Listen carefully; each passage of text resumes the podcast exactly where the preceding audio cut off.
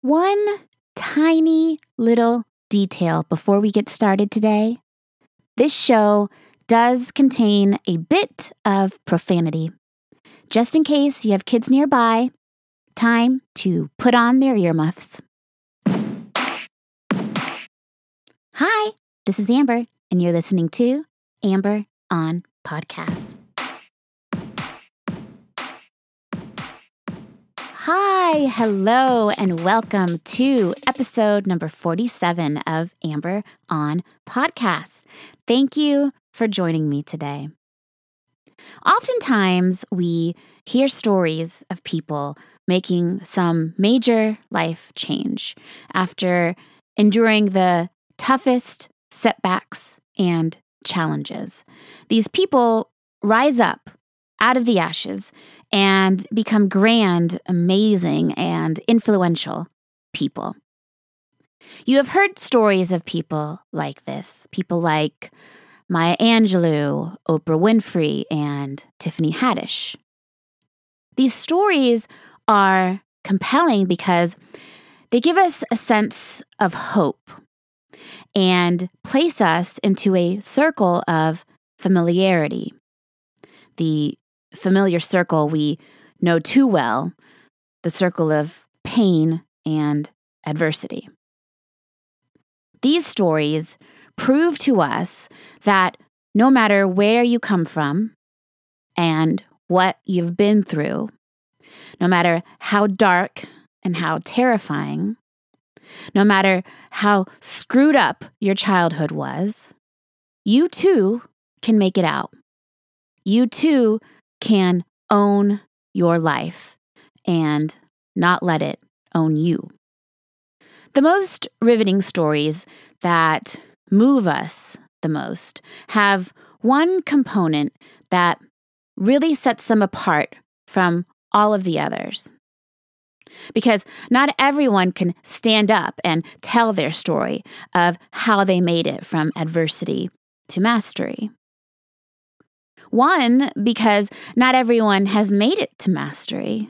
And two, because very, very, very few people are willing to be vulnerable, to really lay all their shit out on the table, to fully expose themselves with confidence and grace and humility, and with the intention of helping other people. That is why I listed these names specifically Maya Angelou, Oprah Winfrey, and Tiffany Haddish are all great examples of vulnerability. Most people want to skip over the misery they have felt in their lives. Most of us haven't even dealt with it ourselves, let alone thought about sharing it with the world. Most people want to share the highlight reel and conveniently skim over any of the unsettling details. The truth is, we don't hear enough of these stories. Most of the time, we hear polished up versions of hardship, stories that just skim the surface, nothing too jarring, something that could be easily made into a Disney movie. I believe this is due to two reasons. One is society and uh, the media's portrayal of perfection in everything we do. And the other reason is it is rare for people to be honest and vulnerable, to really share the shit and the hell that they have personally battled in their lives. Not too many people face their demons and then want to get on stage and talk about their life in the trenches and the misery they felt. Most people are looking to get far, far, far away from that pain, to forget that pain and forge through and become a new person. A person who no longer thinks or deals with that pain and misery. The problem with this is that it leaves a lot of people out. People see a nice polished version of you, and they automatically think that you've always been this nice, polished person. If we don't share our stories of our pain and misery, how will others dealing with pain be able to find their way out? This is a message that I hold very close to my heart because it was exactly this that got me out of my depression and my unemployment and a myriad of other emotional and psychological problems that I have dealt with in my life. It was other people sharing the nitty gritty details about what hurt them and how it affected their entire well being. These are the things that we don't have control over. Things that happen to us as children and teenagers and adults. Things that we carry with us in our bag, our own personal baggage. This real, vulnerable, raw dialogue is something I crave. Because, frankly, I am always in need of help help with life and how to live a life of purpose and meaning and love. I seek these people out and I am dedicated to finding the best leaders who tell the best stories so we can learn from the best and be the best. Today, I bring you a man that will reshape the way you view the world and your life. His purpose is to share his journey so that you too can see that you are not alone, that there are other fucked up people out there, but you can change. You don't have to be defined by your trauma and your past experiences. You are at war with you, and you are either winning the war or you aren't. Today, we are talking about winning this war, going to battle with yourself so that you can gain strength and power and ultimately be the badass motherfucker that you are. To teach us how to be a badass, we are so lucky to have Mr. David Goggins. Goggins is a former Navy SEAL and one of the most masterful men you have ever met. Make no mistake, this guy is special, and I encourage you to remember his name so that you can Google him later. Write it down. David Goggins. That's G O G G I N S. He's a man among men, and he is here for the people. So, without further ado, let's start the show. Life started out rough for David Goggins.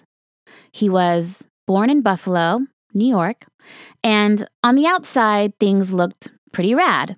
Nice house, handsome father, lucrative income, friends with celebrities and athletes. But inside, when the door was closed, David's dad beat the shit out of his mother and his brother and him. David was young at this time, around seven years old, but he still wanted to defend his mother. He couldn't stand by and watch her get beaten to a pulp. So he tried to help but that just made things worse.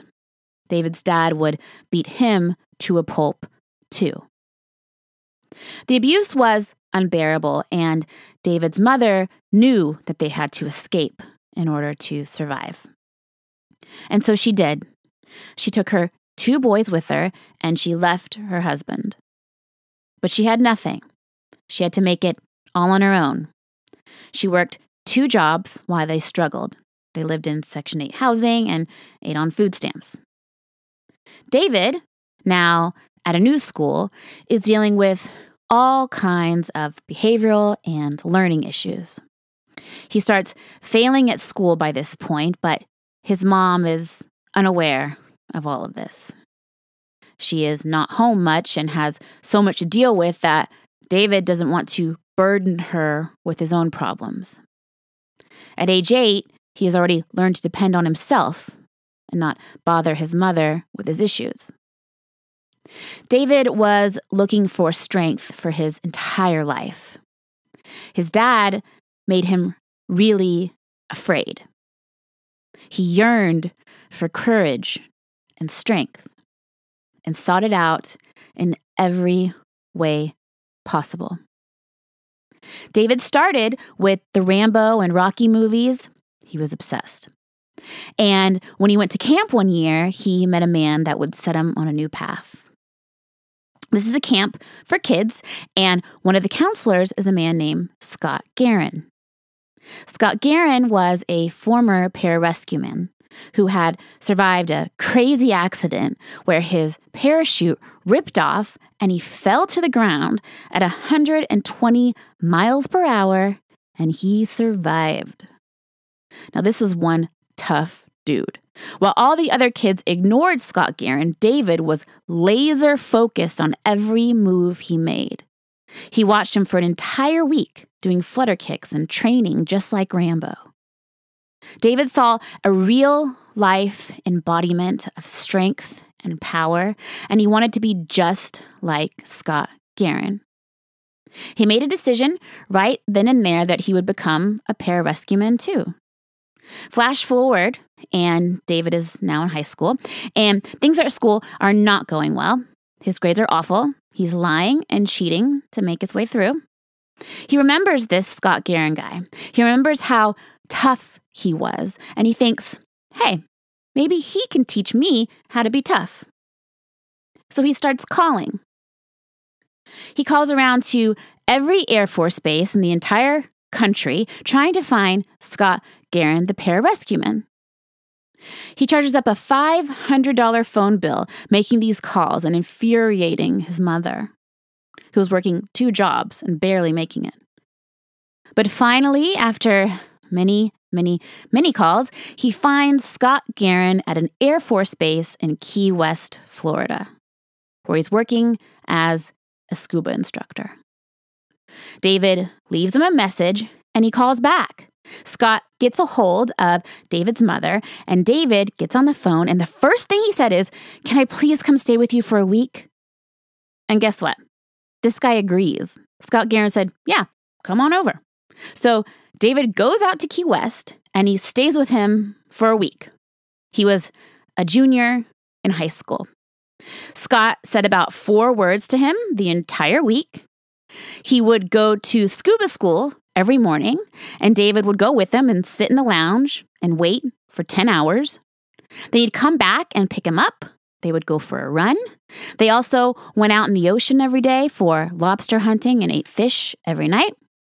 David was actually terrified of the water, really scared, but Scott was going in, so he was going in. At the end of the week, he left there with one big thing. He wanted to be just like this guy. That is where his path began, but he was still failing all of his classes. He was 100 pounds overweight, and he was a liar and a cheater. He was nowhere close to being like Scott Gearen. Even his mother knew it. Eventually, when she found out about his grades and his lying and cheating, she too believed that ship had sailed.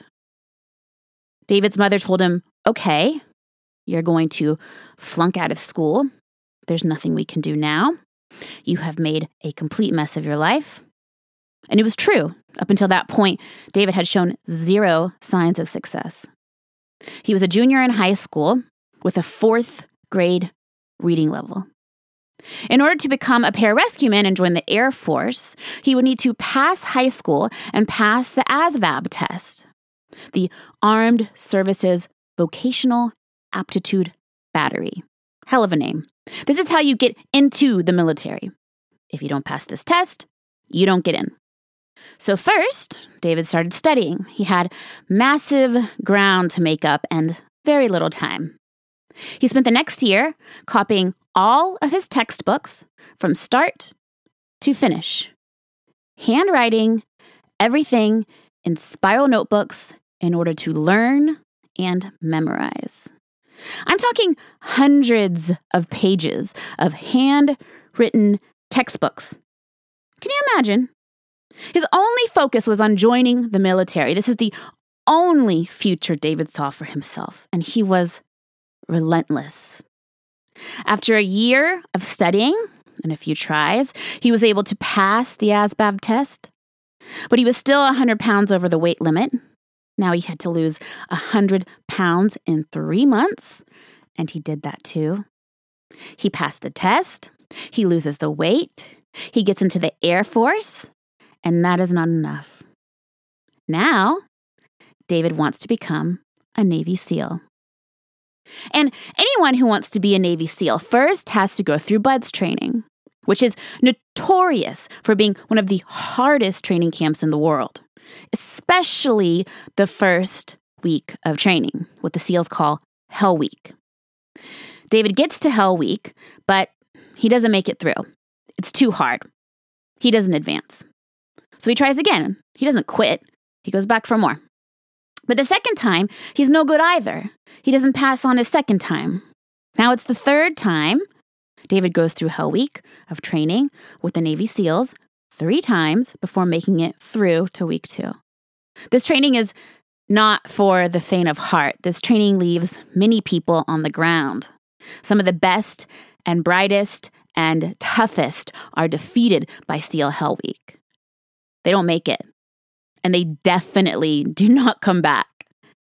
But Goggins was determined he wasn't going to let this dream go.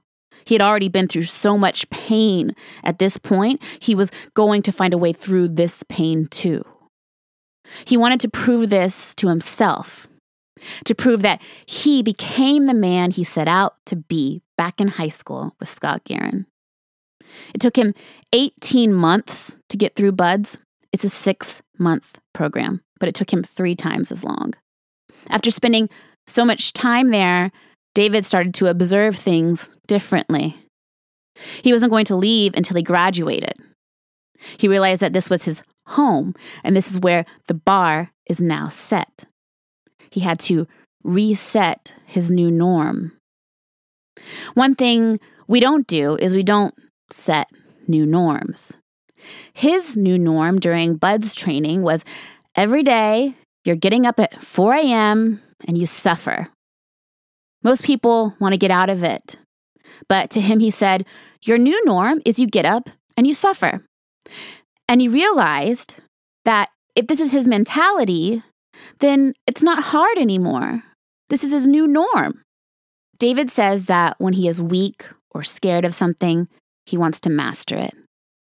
He was a weak minded person, so he learned to master his mind. Bud's training is well known to break you down. That is what attracted David to going in the first place. And that was only the beginning for him. After the SEALs, David decides to go to Army Ranger School. He is 100% the only person who has ever done this. David Goggins is the first and only to ever complete Air Force Tactical Air Controller training, then complete SEAL training, then graduate from the U.S. Army Ranger School. This is why he is often referred to as the hardest man alive. One of his friends actually said to him, You know, Goggins, you're the kind of guy who would want to be a POW just to see if you could do it. They used to send SEALs to Army Ranger School as punishment. So David was intrigued. To him, he thought, there are more badass guys out there learning cool tactical shit. He put in seven requests before being accepted to the program. There's a reason why David Goggins desires this type of challenge. He says that he always loves training because when you are in training, that's where you find out how people really are. Once you get out of training, very few people keep that same mentality and intense focus on the task at hand. This is the focus that drives David, the focus on becoming the best human being you can possibly be, with enough courage and strength to make it through anything in life. David found that courage. Today, David is no longer a SEAL or an Army Ranger.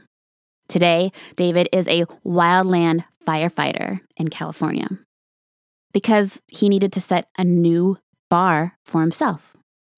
David also wrote a book, a book that details his life and his accomplishments and all the nitty gritty, ugly shit that got him there. How he did it, why he did it, and why he has made it his mission to share his story of zero to hero. The book is called Can't Hurt Me, and on the cover you see Goggins, all nice in his military uniform, looking sharp and astute. And in the background, you have the obese teenage Goggins who could barely read and lied about everything. He doesn't tell war stories in his book. He wants his book to relate to people.